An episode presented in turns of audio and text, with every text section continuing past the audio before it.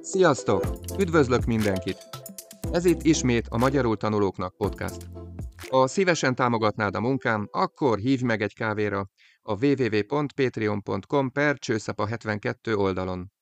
Ugyanitt hozzáférhetsz a podcast transzkriptjéhez is, ha jégkrém ice cream szinten támogatsz. Ha pedig prémium taggá válsz, a transzkript mellett három interaktív feladatot is kapsz, természetesen megoldásokkal együtt. Jó szórakozást és stresszmentes tanulást a www.patreon.com per csőszapa 72 oldalon. Kedves hallgatók! Bizonyára nagyon fura lenne, ha a december 25-i adásban nem a karácsonyról lenne szó. A decemberi hónap nagyon sok ilyen jellegű műsort tartalmazott, de hát ez a valóság. A karácsonyra való készülődés ennyire hagyományokban gazdaggá teszi ezt a hónapot. Részleteiben nem ismerem más országok szokásait, nyilván az általam beszélt idegen nyelveknek köszönhetően a német, francia és spanyol karácsonyjal kapcsolatban kicsit több tudással rendelkezek. A franciáknál például a december 24 egészen hétköznapi jellegű, talán még dolgozni is járnak az emberek. Nálunk nem. December 24, Ádám Éva napja már több éve munkaszüneti nap. Az viszont igaz, hogy az utóbbi években sok családban megváltoztak a karácsonyi szokások. Annak, akiknél már nem egyértelmű, hogy a három ünnepnapot, 24-ét, 25-ét és 26-át otthon töltsék. Ők már akár két héttel korábban feldíszítik a karácsonyfát, mert az ünnepeket például egy wellness hotelben töltik, és ott élik meg az ünnepi pillanatokat. A többség viszont még mindig otthon karácsonyoz. A 24 események azonban többféle szcenárió szerint is megtörténhetnek.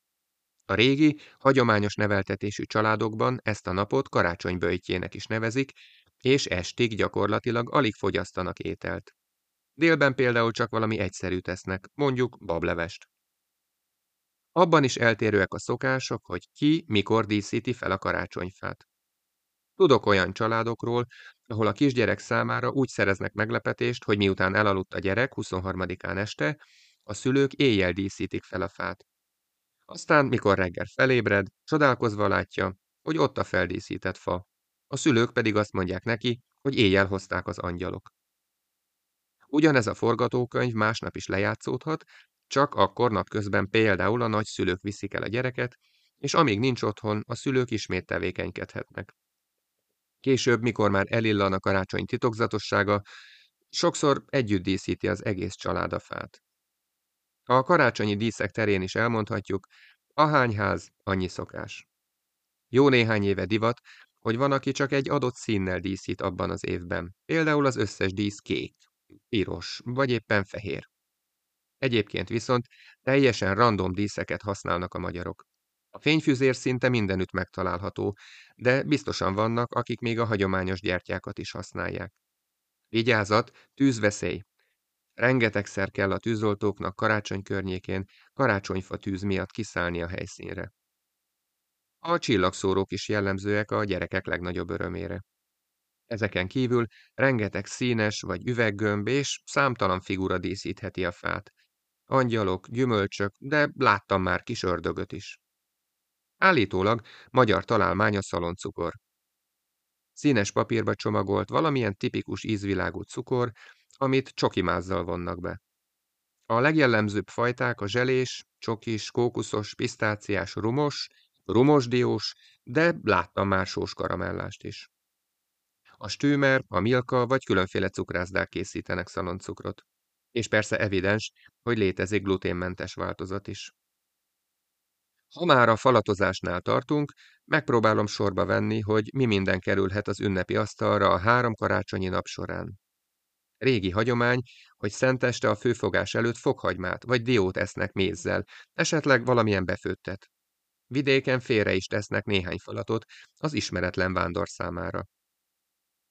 Főételként aztán megjelenik a halászlé, a töltött paprika vagy töltött káposzta, székelykáposzta, amit ugye tejföllel szervíroznak, de sok helyen valamilyen szárnyas sültet fogyasztanak, például kacsát vagy pulykát.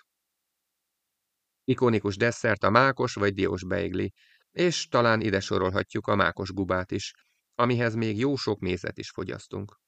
Jellegzetes italunk nincs, de szinte minden otthonban bontanak néhány üveg bort, esetleg pesgőt. És persze az ekkorra már összeérett mézes pálinka is szépen fogy. Rendszerint az ünnepi vacsora után következik az ajándékbontás, a fa alatt. Eközben többnyire karácsonyi dalok szólnak, és mindenki kíváncsian várja, hogy neki mit hozott a Jézuska. Tipikus ajándékok a ruhák, ruhadarabok, játékok, vagy valamilyen élményhez köthető utalvány, koncertbelépő színházjegy, és bizony sok helyen pénzt kapnak a gyerekek. Az ajándékozás után a legjellemzőbb, hogy az együtt ünneplő családtagok vagy tévét néznek, vagy valamilyen társas játékot játszanak. Akadnak még olyanok is, akik ilyenkor elmennek az éjféli misére, ami a régebbi időkben és főleg faluhelyen nagyon elterjedt szokás volt. A karácsony napja december 25 és másnapja december 26 a rokonlátogatások ideje. Ezeken a napokon találkoznak azok, akik akár több száz kilométerrel laknak egymástól, tehát ilyenkor a tágabb család valamely tagjai útra kelnek, hogy találkozhassanak a régen látott unokatestvérek, nagybácsik és nagynénik. Azt már szinte nem is részletezem, hogy milyen sokan panaszkodnak, hogy a három napig tartó eszemiszom után jó pár kilós újfelesleget is fölszednek. Ekkor pedig nagyon jól jöhet, ha valakitől egy konditerembérletet kaptunk ajándékba. Boldog karácsonyt mindenkinek! Mára ennyi volt, kedves hallgatók! Magyarul tanulóknak készített Patreon felületen megtalálod a szöveg átiratát, hozzátartozó feladatokat és megoldásokat is. Ezeket WordWall-ban készítettem el, és szerintem elég a legelső típusban megcsinálni mindegyiket. Az oldal felajánlja ugyanazt a feladatot, még vagy négy formában, de ezek tartalmilag mind ugyanazok lesznek. Ha kérdésed van, írd meg nyugodtan, és válaszolok. Ha teheted, kérlek támogasd a munkámat. Viszont hallásra! Sziasztok!